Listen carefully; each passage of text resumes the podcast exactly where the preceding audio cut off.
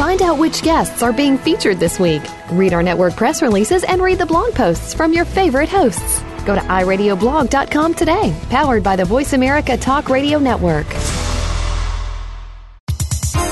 The following program is being brought to you on the Voice America Health and Wellness Channel. For more information about our network and to check our additional show hosts and topics of interest, please visit voiceamericahealth.com. The Voice America Talk Radio Network is the worldwide leader in live Internet talk radio. Visit voiceamerica.com. The views and ideas expressed on the following program are strictly those of the host or guests and do not necessarily reflect the views and ideas held by the Voice America Talk Radio Network, its staff, and management.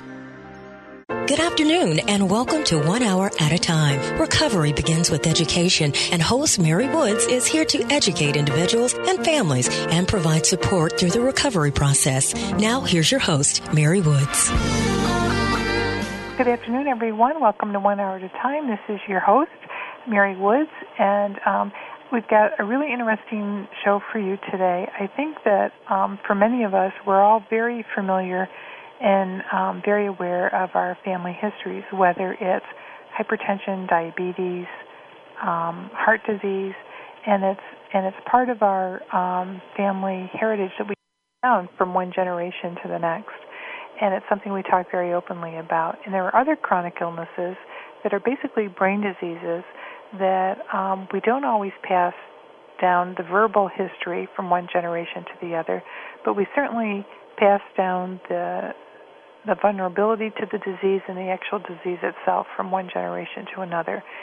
And um, it's something that most of us aren't comfortable talking about, whether it's our family history of depression or bipolar disorder or schizophrenia or alcoholism or um, other substance use disorders. And I and I think that um, it's really important that we're able to talk about these brain diseases in the same way we talk about other chronic illnesses. And our guest today is someone who has um, really um, been very forthright about the multi generational experience that his family has had with both mental illness and substance use disorders.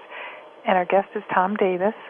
And Tom is the Jersey Shore editor at Patch.com. He was previously an award-winning editor and reporter in the New Jersey in New Jersey for the Record of Bergen County, where he wrote Coping, one of the nation's only mental health columns, for five years. He was named Citizen of the Year in 2007 by the American Psychiatric Association's New Jersey chapter. He also teaches journalism classes at Rutgers University and has taught a groundbreaking course on mental health issues in the media at Fairleigh Dickinson University in New Jersey. Tom was one of six people in the nation to win the Rosalynn Carter Mental Health Journalism Fellowship in 2004. He is also the editor, writer, and publisher of Coping with Life blog, which deals with life, family, and mental health. He has an uh, MS degree from Columbia University, and he's written um, a really fascinating book called A Legacy of Madness, which um, he really takes us on the journey to uncover and ultimately understand the history of mental illness that led generations of his suburban American family to their demise. In the wake of his mother's death, Tom knew one thing helplessly self absorbed and severely obsessive compulsive. Dee Dee had led a tormented life. She spent years bouncing around mental health facilities, nursing homes, and assisted living facilities, but what really caused her death.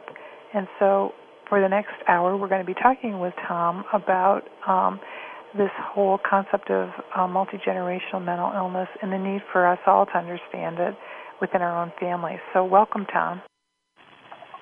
Thank you, Mary. Welcome. Um, first of all, what made you decide to write this very um, poignant and um, revealing history of your family?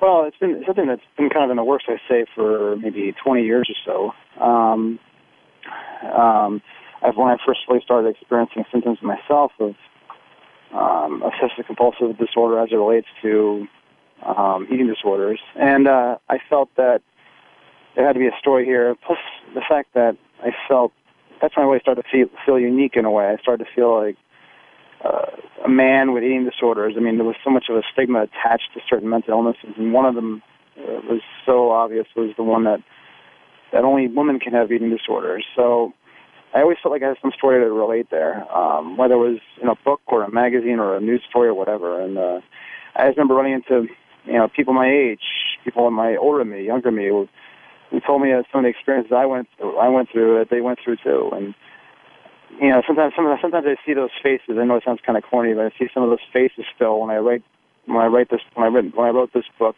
when I when I've done past book on mental illness. I see those faces and I feel like I'm writing to them. I'm writing to those people who feel like they need some sort of you know reassurance that they're not alone. You know, um, so that that I would say that was something that kind of um, evolved over time. Didn't really actually kind of take effect. I started to do some writing in the early part of last decade, but didn't really start taking effect until I took a graduate course at Columbia University and got my master's degree. And um, I had a terrific professor by the name of Sam Freedman, um, who actually was a teacher of a, of a book writing seminar. It's kind of like a nationally renowned book writing seminar, and some crazy amount of uh, number of people have gotten book book uh, book contracts out of this um, out of this seminar. Something like 57, I think it is. And I think I'm the 57th. So uh, you know, he was the one that basically helped kind of harness the whole idea of trying to write, trying to take this idea and, and make it into a long form idea, right? In a long form. So. Um, in the first part of your book, you talked about um, Woody Guthrie. Right. And um, and how his experience kind of triggered something for you as well. Well, you know, it's interesting. I um, a long time ago, I uh, I mean, I'm, I'm a Jersey Shore kid, so I, uh, you know, listening to Springsteen was always a thing, you know. Um, but I was never one who bought into the big Springsteen craze of the '80s. But what I've always preferred were his songs that were kind of the ones that were off the off the beaten track a little bit. My favorite Springsteen album was probably Nebraska. Um, and uh, if you listen to Nebraska, you really hear a lot of Woody Guthrie. And uh, there was he kind of came out a live album in 1986. His first live album was a big deal, and uh, and uh, he sang "This Land Is Your Land" on the live album, and um, I remember hearing that. And then right after that, he played couple Nebraska songs, which Nebraska, those of you who are Springsteen fans know that's all acoustic.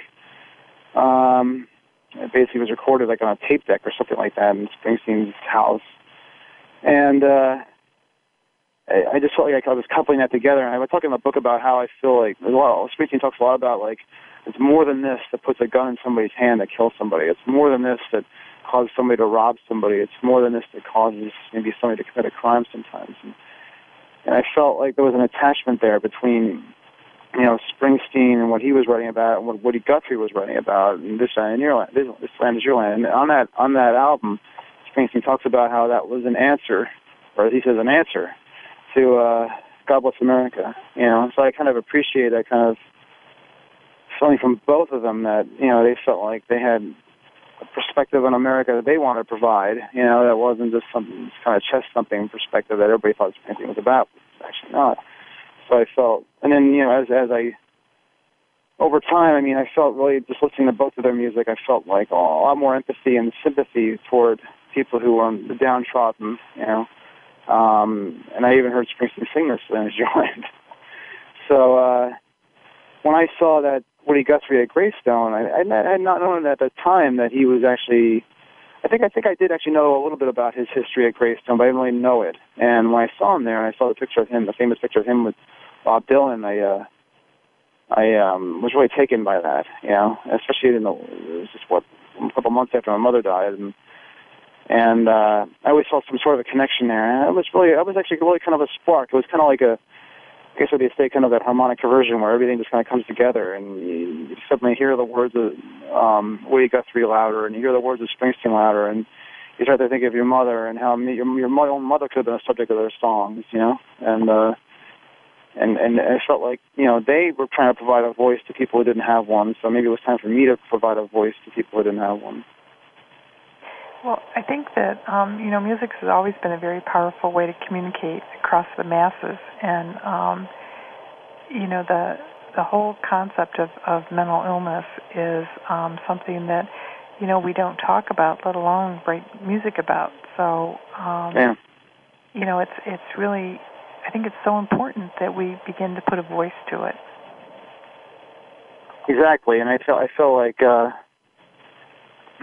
I feel I feel like it's something that there is a voice that's been put to it. But it's been a voice of stigma. It's been a voice of, um, you know, I often, I often, I mean, we, we talked about the course I taught at Fairleigh Dickinson, um, and uh, that course was you know, kind of a, kind of an offshoot of that whole effort too, to write about it, to get word out about it, and I was actually as as I started to read textbooks about it, and um, um, and I started to I started to kind of get a better understanding of like the kind of research that's been put into mental illness. I started to really get a better understanding of um, how for so many years, you know, it, it's it's so much of mental illness has been treated more like a punchline than actually an actual problem. You know. Right.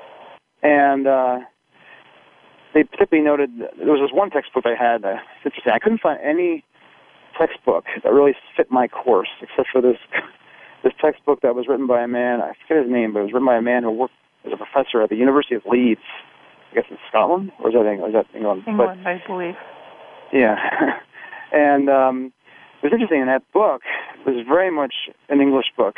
I mean, it had, like, even the spellings of like theater and like uh, some other spellings were spelled like like Old English, you know. But they talk a lot about American media in this book, and, and that particular author really had like a thing against Jim Carrey, and uh, the, the movie Me, Myself, and Irene, which as I watched that movie, I mean, uh, I have to admit I've never been a big Jim Carrey fan, but I really didn't find myself laughing at all. Mean, I, I, I'm, I'm, I've been guilty of laughing at, you know, the so-called lunatic kind of frenzy or funniness that's in the movies and that sort of thing. I'm guilty of that too, but, but the whole idea in 1999 of like laughing at somebody with multiple personality disorders to me was like so unoriginal and really kind of um insulting you know uh, appalling. I mean it was it maybe it was funny when i was maybe in 1976 you know but in in 1999 it was just not funny anymore. And um so it, it, that that really kind of hit home with me. And, and what was interesting though was that i showed that that that movie to my class and they actually ended up laughing themselves throughout most of the movie, and I was just kind of sitting there like, oh my god, but yeah. and we'll but I had to I, I understood why, but. I mean, we'll be right back after this commercial to talk more about this.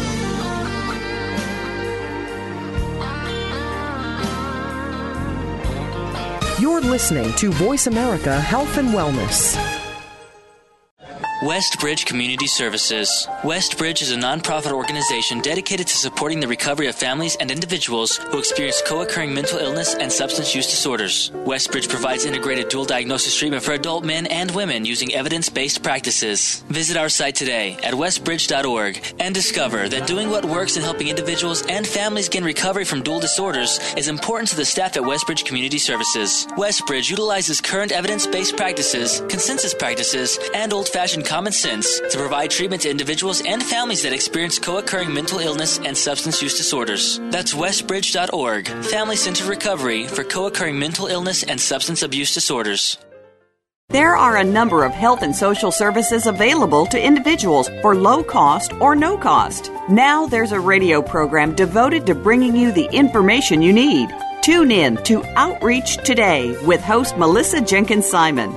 Our program promotes the benefits and services of CI Incorporated, providing health and social services over a wide spectrum of resources and agencies. We want to help you. Tune in to Outreach Today, Wednesdays at 10 a.m. Pacific Time, 1 p.m. Eastern Time on the Voice America Variety Channel.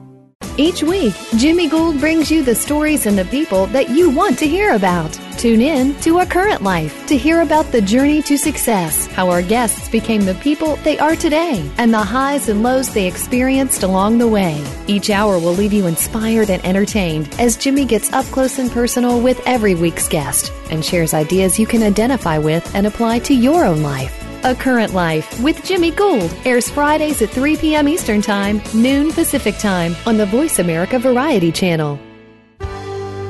Your life, your health, your network. You're listening to Voice America Health and Wellness. You're listening to One Hour at a Time with host Mary Woods. If you have a question for Mary or her guest, call now. The listener lines are open. The toll free number is 1 866 472 5792. That number again is 1 866 472 5792. Now, let's get back to Mary and One Hour at a Time.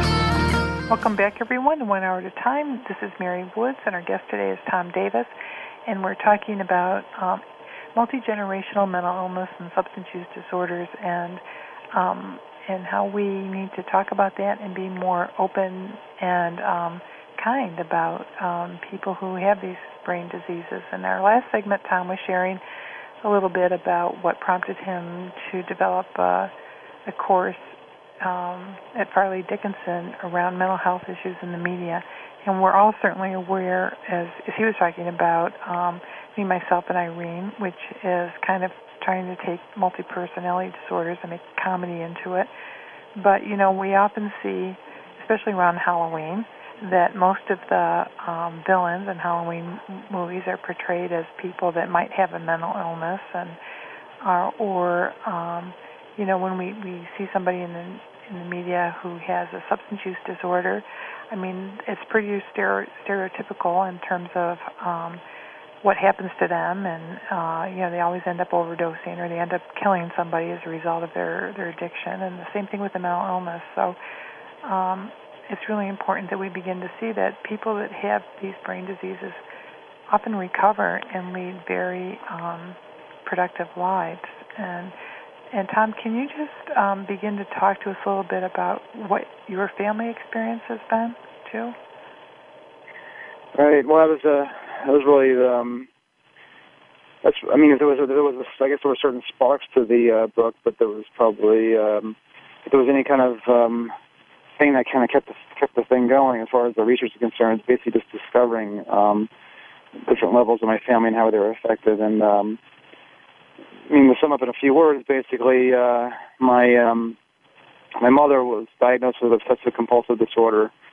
She was not diagnosed until she was 60, um, 61 years old, um, and uh, she, um, you know, she passed away in 2003. Um, you know, her body was basically done um, physically. I mean, it had been done mentally for a while, but mental the mental issues were basically coupled with the physical issues and led to deterioration on both ends. Um, uh, my grandfather was an undiagnosed person who I believe who was um, who also had the symptoms of obsessive compulsive severe obsessive compulsive disorder. Who uh, lived a life very much like my mother did, and and very much similar, very similar to what we all know.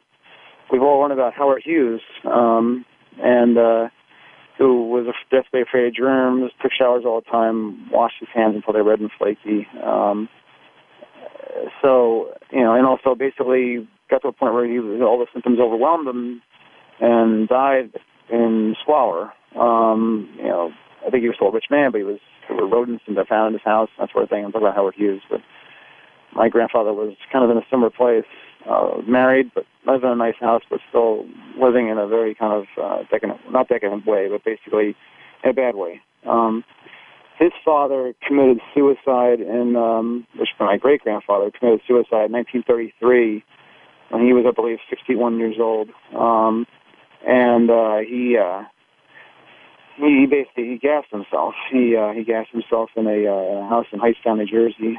Um, and he, in an obsessive way, made sure that the deal would be done by plugging the holes and the cracks in his uh, his house with um, cotton and paper. Um, then his his mother and his brother, so his, his mother would be my great great grandmother, um, the, um, also gassed herself. Um, never actually ruled a suicide, but had all the symptoms of it. Um, they, she was actually with her other son in a house in Elizabeth, New Jersey, um, when they were in a room with the door closed and gas coming from a kitchen, from a stove on a warm day, um, gas kitchen, gas from a kitchen stove pouring into um, their house, I mean, to, into their bedroom, killing herself, her other son, and the dog. Um, this was blasted across the uh, front page of the Elizabeth Daily Journal on October 4th, 1928. Um, Do you know what caused it? What do you know what led up to that, or? Right. Well, it was interesting. I mean, the unfortunate thing about, fortunate but very kind of um, compelling, but also challenging thing to this was very interesting and rewarding. In, in the end, what um, was just basically trying to find out like what happened beforehand. And I mean, there were a lot of things that were happening in this family um, that were contrary to a lot of things I had heard about this family. Um, but but through research and everything, I, I you know, it, it's understandable that things happened the way they did because, first of all, I had heard that for long all my life that my family was like rich and you know people had owned horses and all this stuff. Well, no, that wasn't actually the case. Actually, they were relatively poor, maybe lower middle class. You know, um, they weren't homeless necessarily, although you know one was actually apparently homeless. That was that would be my great uncle or my great grandfather's brother, who had basically killed himself with with my great great grandmother. Um, um, uh, the my um, Elias Crane Winans was my great great grandfather. Was married to this great great grandmother who killed herself. Um, he was a Civil War veteran who apparently had, from my research, actually did have big dreams, and he did actually come from a family, more of an extended family that that did actually have money and had power in Elizabeth, New Jersey. Um, the Winans family, which is my mother's maiden name, um, were among like the Cranes. Um, the found, among the founding families of Elizabeth, New Jersey, and the Cranes, by the way, that would be the family of Stephen Crane, the um, the, uh, the the author of Red Badge of Courage, who was buried in the same cemetery as my family in Hillside, just over the border from Elizabeth, and um, they. Um, my my there's actually believe that maybe we're actually related and um Elias Crane Winans was a Civil War veteran, his middle name Crane. Um who um, who actually married when his I found out that when his wife Lydia was pregnant um, with with their first child, who would be Frederick, who and Frederick and Lydia were the ones who killed themselves on October 4th, 1928. Um, they were married, I think, in 1867, and from there, I mean, he apparently has he, when I, I, I got some information about the, his Civil War records, and apparently he had some wounds that may have ultimately led to him being uh, uh, incapacitated or basically confined to a wheelchair. Um, he, this was Elias Crane Winans. He was a he was a house painter essentially. Um, he was not a kind of wealthy man, and um, the people, the people, the, his children were were not apparently wealthy either. And Frederick, the firstborn, appeared to have not a steady job at all. The only steady job he really had was working for his dad, helping him paint and or holding, helping him put up wallpaper. Um, and uh, and my great grandfather was the younger brother. His name was um, Edward.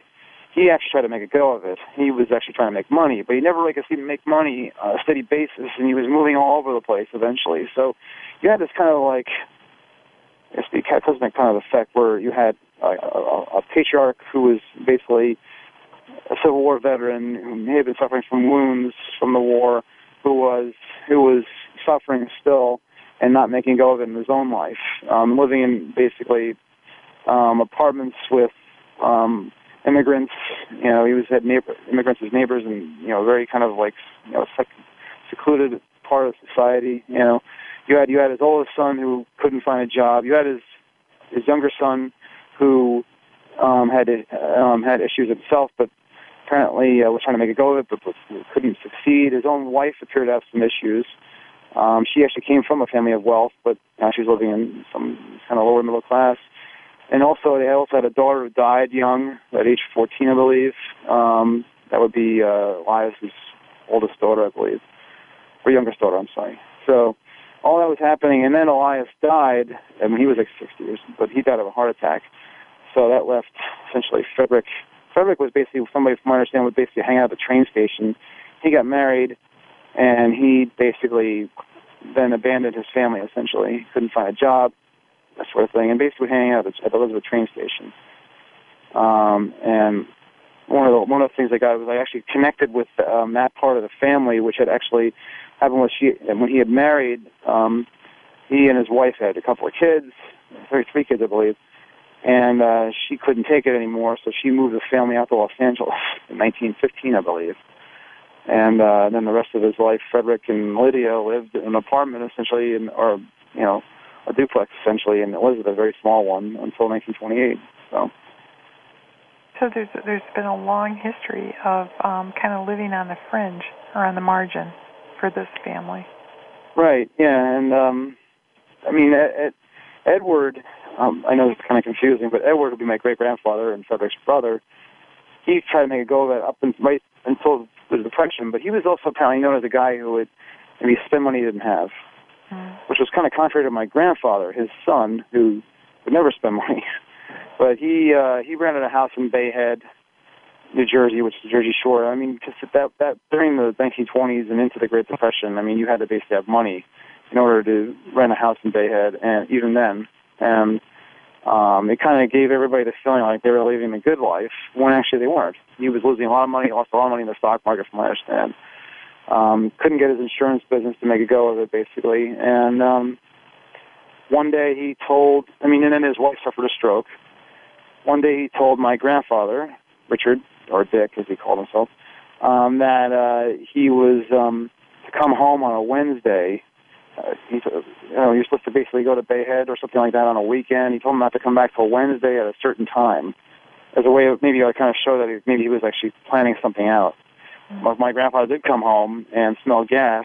Um, it was across the street from the Peddie School, which is a private school in Hightstown, New Jersey he went and got the, head, the headmaster where my grandfather went to school, and they checked it out, and they found my grandfather sitting there with his in front of the stove with his head down, glasses half down. So. So that's really a family pattern. I mean, the same yeah. type of um, um, the gas. This almost the it's it keeps repeating itself. Right. Um, and it was only it was only five years. It was only five years after the other one, so right. it might, yeah. Right. So um, we'll be back after this next commercial, and um, we'll be talking more about intergenerational mental illness and substance use disorders with Tom Davis.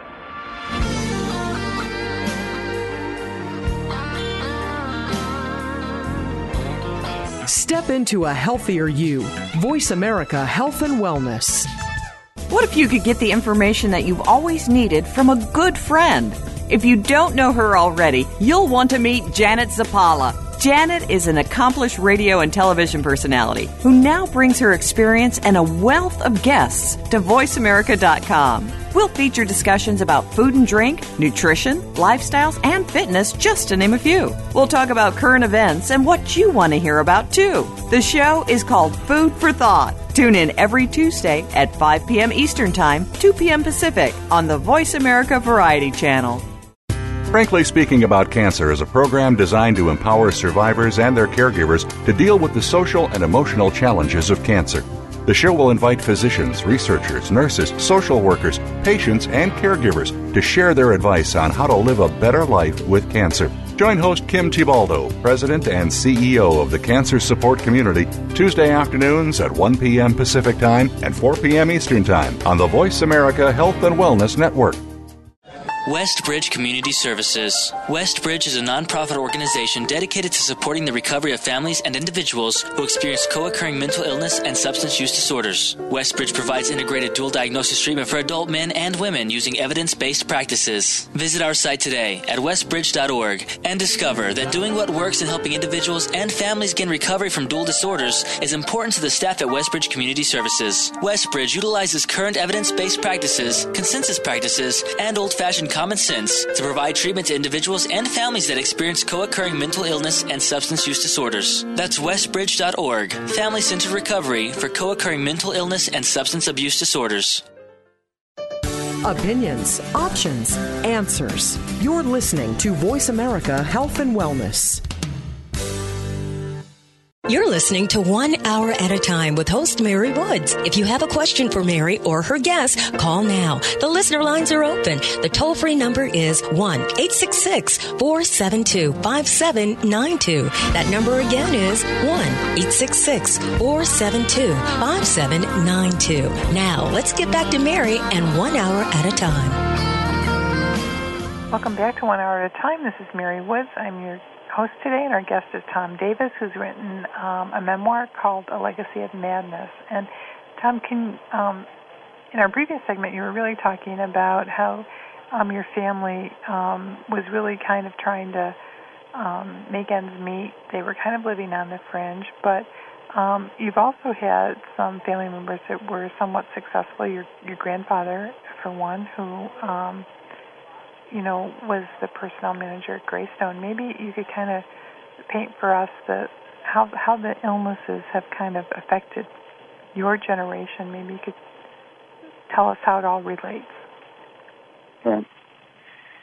I think I think there's always been a feeling like eh, whether it's that generation or my generation, there's a feeling like there's never that you know that there's never there's never enough, and that the that there's a certain like kind of like perfectionist kind of attitude. You know, my my grand my grandfather I mentioned I mentioned earlier was personnel director at Greystone Psychiatric Hospital, ironically, uh, for 30 years, from 1949 to 1979, and uh, he um, I, I as far as like you know symptoms and how they might have affected and how, how, when it really became apparent to me. Um, I mean, it really started to show first with my mother to me when I was back in the 70s, and then then my grandfather, particularly when my uh, grandmother died, 1976. Oh, sorry, 1975. So, um, and once once I started to do research, I really started to find out that my grandfather was did actually really show the severe obsessive compulsive. I mean, he used to symptoms. He used to really, sh- like, I think, like maybe three, four, five showers a day, and of course, he, and for a while, he basically kind of numbed himself by like drinking too much. Um, that was that was very evident when we went on a Florida trip in 1976, and we brought him along. And I mean, he was you know very abusive with waitresses, and one time we found him running around, um, literally like going out for a jog with his full suit on and stuff like that. So. Uh, my mother was like a, was a pretty heavy drinker, drinker, and she used to um, do this thing where she repeated over and over again, and then um, she would wash her hands until they were red and flaky, much like my grandfather would. And so this is kind of like my exposure to to the world, you know, for much of my very early years to my later on years. I mean, it was this is what I was seeing, and in a lot of ways, it was it was, actually kind of like a normal. It was it was a, a way. Didn't seem to be anything wrong with that because it wasn't really hurting anybody. Um, it was hurting people because, in, in one sense, because it would drive my father crazy himself. But but there always seemed to be a way of like kind of patching things up. So I, when I started to have symptoms that were affecting me, you know, I mean, I used to have fear of germs too myself when I was a kid, and I used to kind of almost like kind of shake myself out of it sometimes, like saying basically, I cannot be my mother, I can't be my grandfather. Yeah, and then and then but then in the '80s, um, when I started, you know, you start to get become a teenager, start to worry about your looks.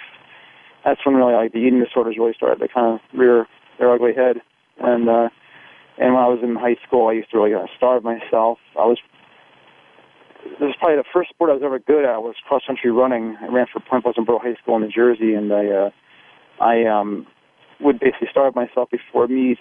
Uh, with literally I'd be have my uh, my my my my hands dragging on the floor at a meet because I would basically starve myself. I would I would only eat Gatorade. I eat the powder. I'd actually eat the powder. I was afraid to put water in myself for a while, I really kind of developed, and that was when I started to develop fears about like what I was putting in my body, and but I'd often kind of like try to shake myself out of it in a way because my I was kind of mentality. I was like, stop it, get over it, that sort of thing. And I'd think about my grandfather and my mother, and I started to make those connections. And when it really kind of took hold was in college, um, and uh, it was a, it was a breakup, and I lost about 60 pounds. I was down about high 120s, I think it was um, as far as weight, as far as uh, weight, and uh, about six foot two. So you know, I mean, you're getting into like you know, very slim basketball player territory, you know, uh, or beyond. So you know, when that happened, that's when really it was kind of like a, I guess you could say almost like a more than a cry for help. Really kind of like a rude awakening for me that there was something going on here. And I would think about my grandfather, I would think about my mother, and then and then it wasn't so easily easy to dismiss them anymore and the symptoms they went through. So, um, you know, so that that that weighed that weighed on me, and it's been weighing on me ever really ever since, and it's been weighing on me as far as even even being a parent when I see like symptoms maybe like that have risen in my own children. My my oldest son like dealt with issues when he was first born, in 1998.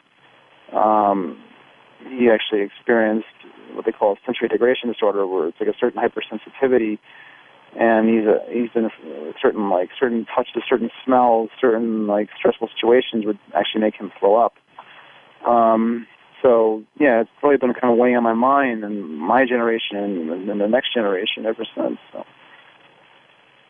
Was it something that your family talked about? I mean, was were, were this the illness, the the family illnesses from one generation to the other? Was that part of your family folk um, folklore, or were these all secrets that you all had to uncover?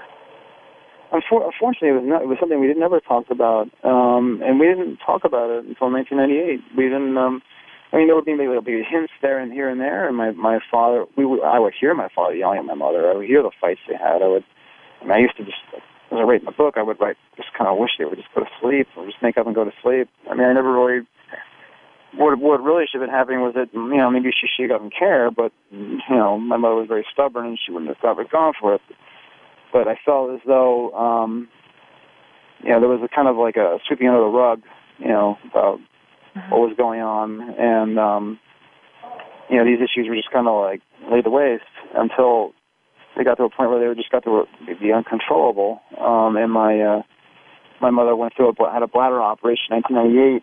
Really took it really very kind of like hard, and like started to really worry about herself, like more than ever, repeating and everything else, and it was it just it just um so anyway um so so for for you um what has writing this memoir done for you? It's really i mean writing to me has always been like um it's really been like a my form my own therapy, like an outlet, like, like another arm. Um, you know, uh, I mean, it, when I didn't really start writing full force until like 1990, and that's what 19, sorry, 2003 when my mother died. But you know, this I wrote the column as you mentioned for the Bergen record, record Bergen County, uh, called "Coping," and uh, you know, it gave me that kind of feeling of like not being alone. You know, like feeling like there's a connection out there with other people. I mean, it's like almost like I guess like a kind of a group therapy therapy kind of situation. We don't feel like you're alone, but it's better than group therapy because you feel like you can almost kind of control the saying, what you're saying, and what's being said, and you know, you and then you can you get the feedback that you that that you want, which can be either positive or negative, you know, about what you say, you know, and and and in an intelligent way, you know. You know, I've been to some group therapy sessions where I see people yelling at each other and people dominating the time and that sort of thing. I never felt that was a constructive atmosphere. Right? So, um, so I feel like you know, it, it's it's given me that kind of extension of of um, of a voice, you know, for myself, not just for other people that I never had before. So.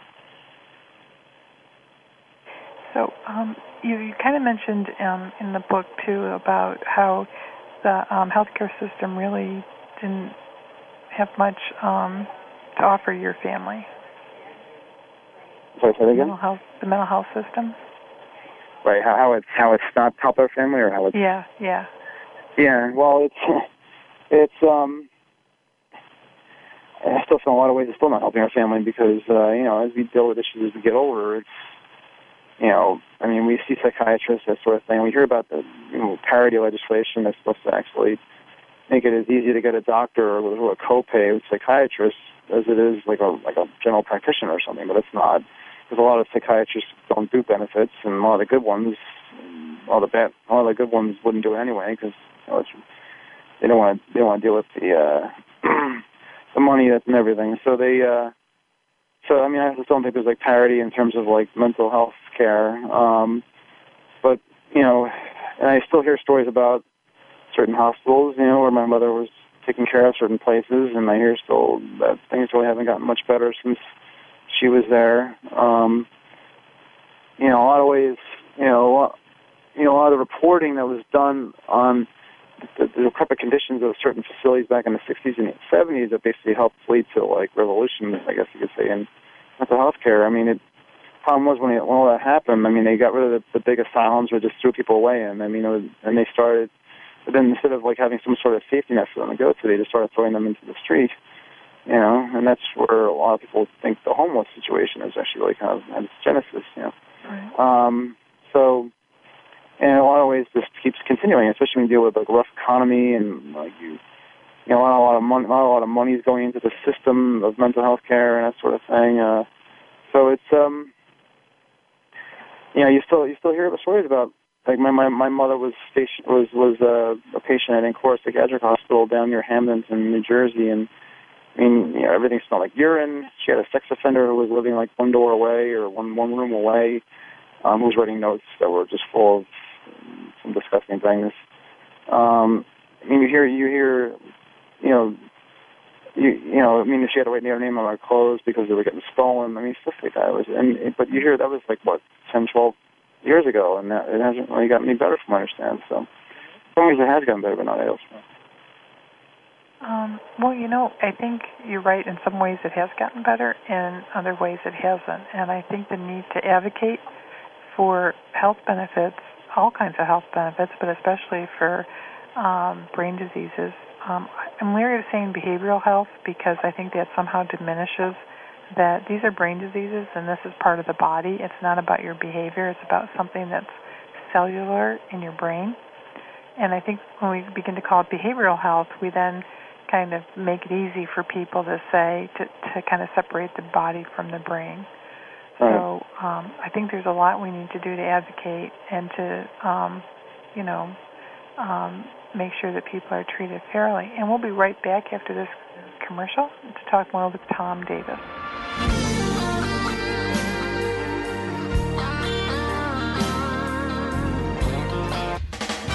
Steps to a healthier you. Voice America Health and Wellness. Explore the power and beauty in yourself and in others. Tune in to The Stacy Stern Show, enriching you. Every week, Stacy Stern will connect you with men and women who are living and working from a place of passion. Stacy's guests include successful authors, filmmakers, actors, experts, and leaders. You'll hear what inspires each of them, and you'll be turned on to great films, books, and new media. Tune in to The Stacy Stern Show, enriching you, Tuesdays at noon Pacific, 3 p.m. Eastern on the Voice America Variety Channel. Explore the power of natural healing with Howard Strauss. Join us each week for an informative program that'll help you learn effective healing methods using natural remedies. Howard's guests include top researchers, authors, and experts who will share their views on a variety of natural products and healing methods that really work. Tune in to The Power of Natural Healing with Howard Strauss, Mondays at 11 a.m. Pacific Time, 2 p.m. Eastern Time on the Voice America Health and Wellness Channel.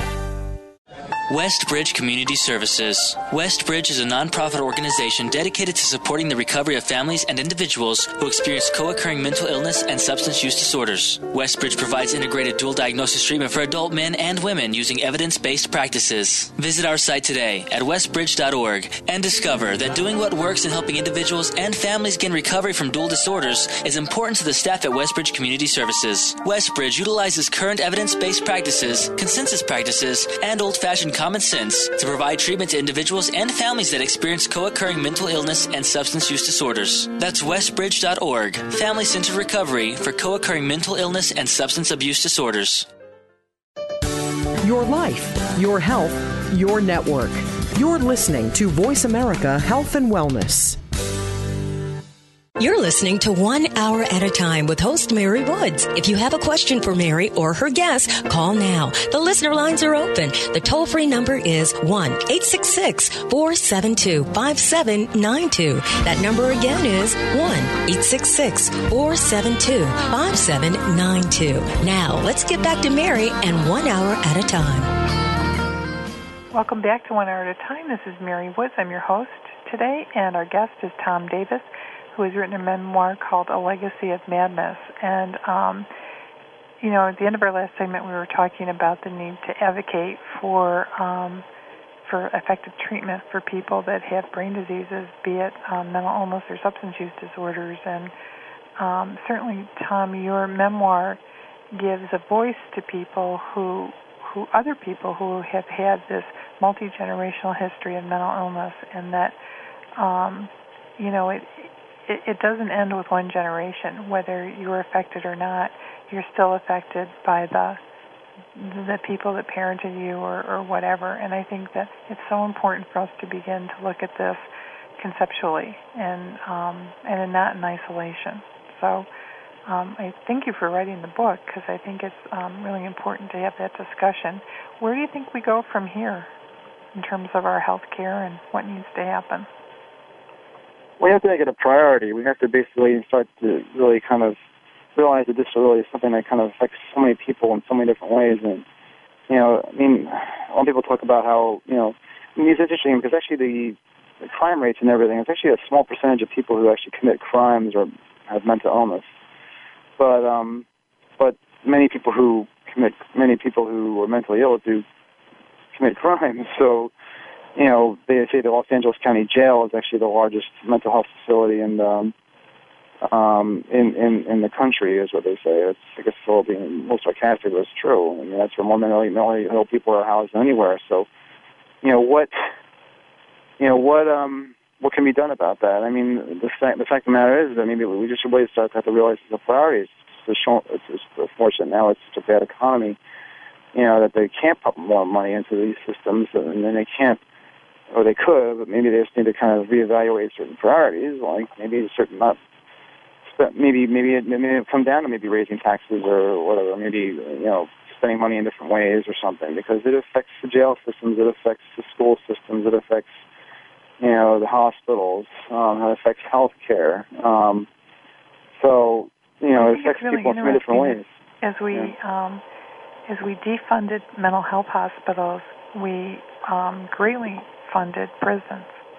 So it's almost like we, we did a cost shifting from, okay, um, Health and Human Services, we're not going to give the money to Health and Human Services to treat people.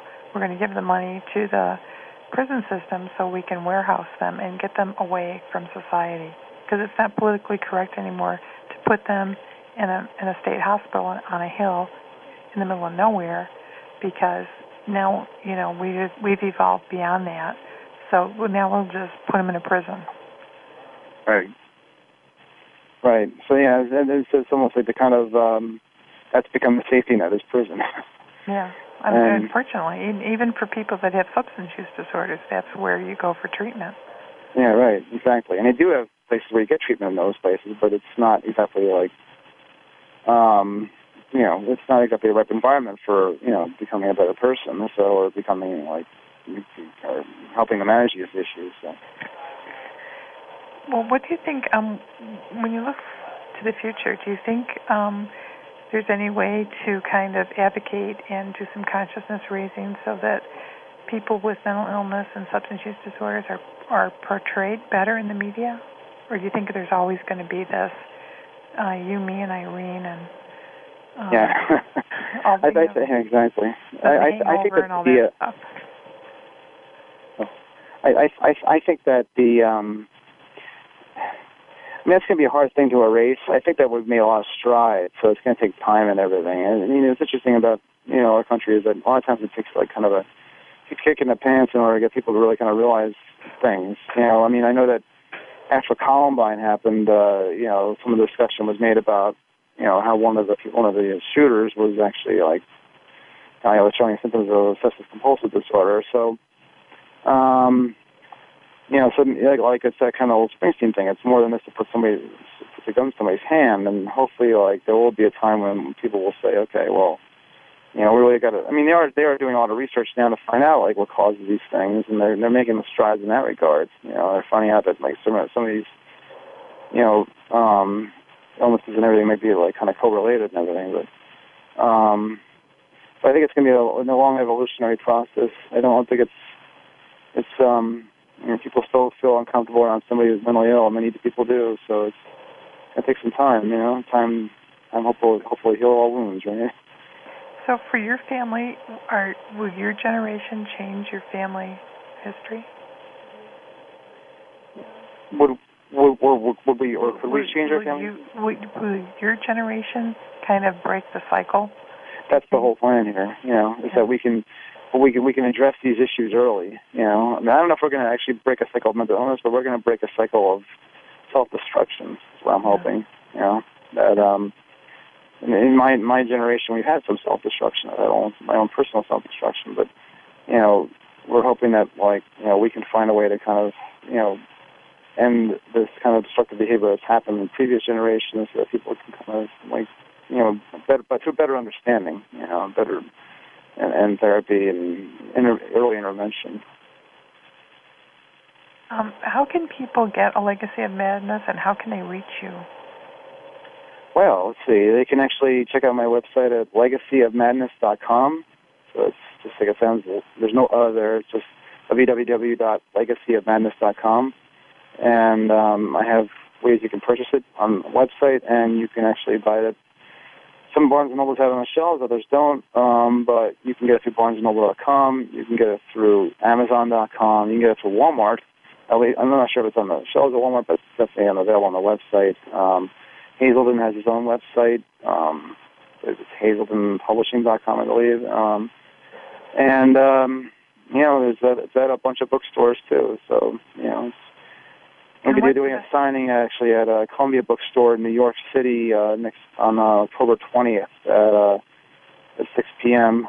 Um, that's up in, by 116th Street and Morningside Heights by Columbia University. So um, I'll be doing other signings too. I'll be doing a signing in Delaware.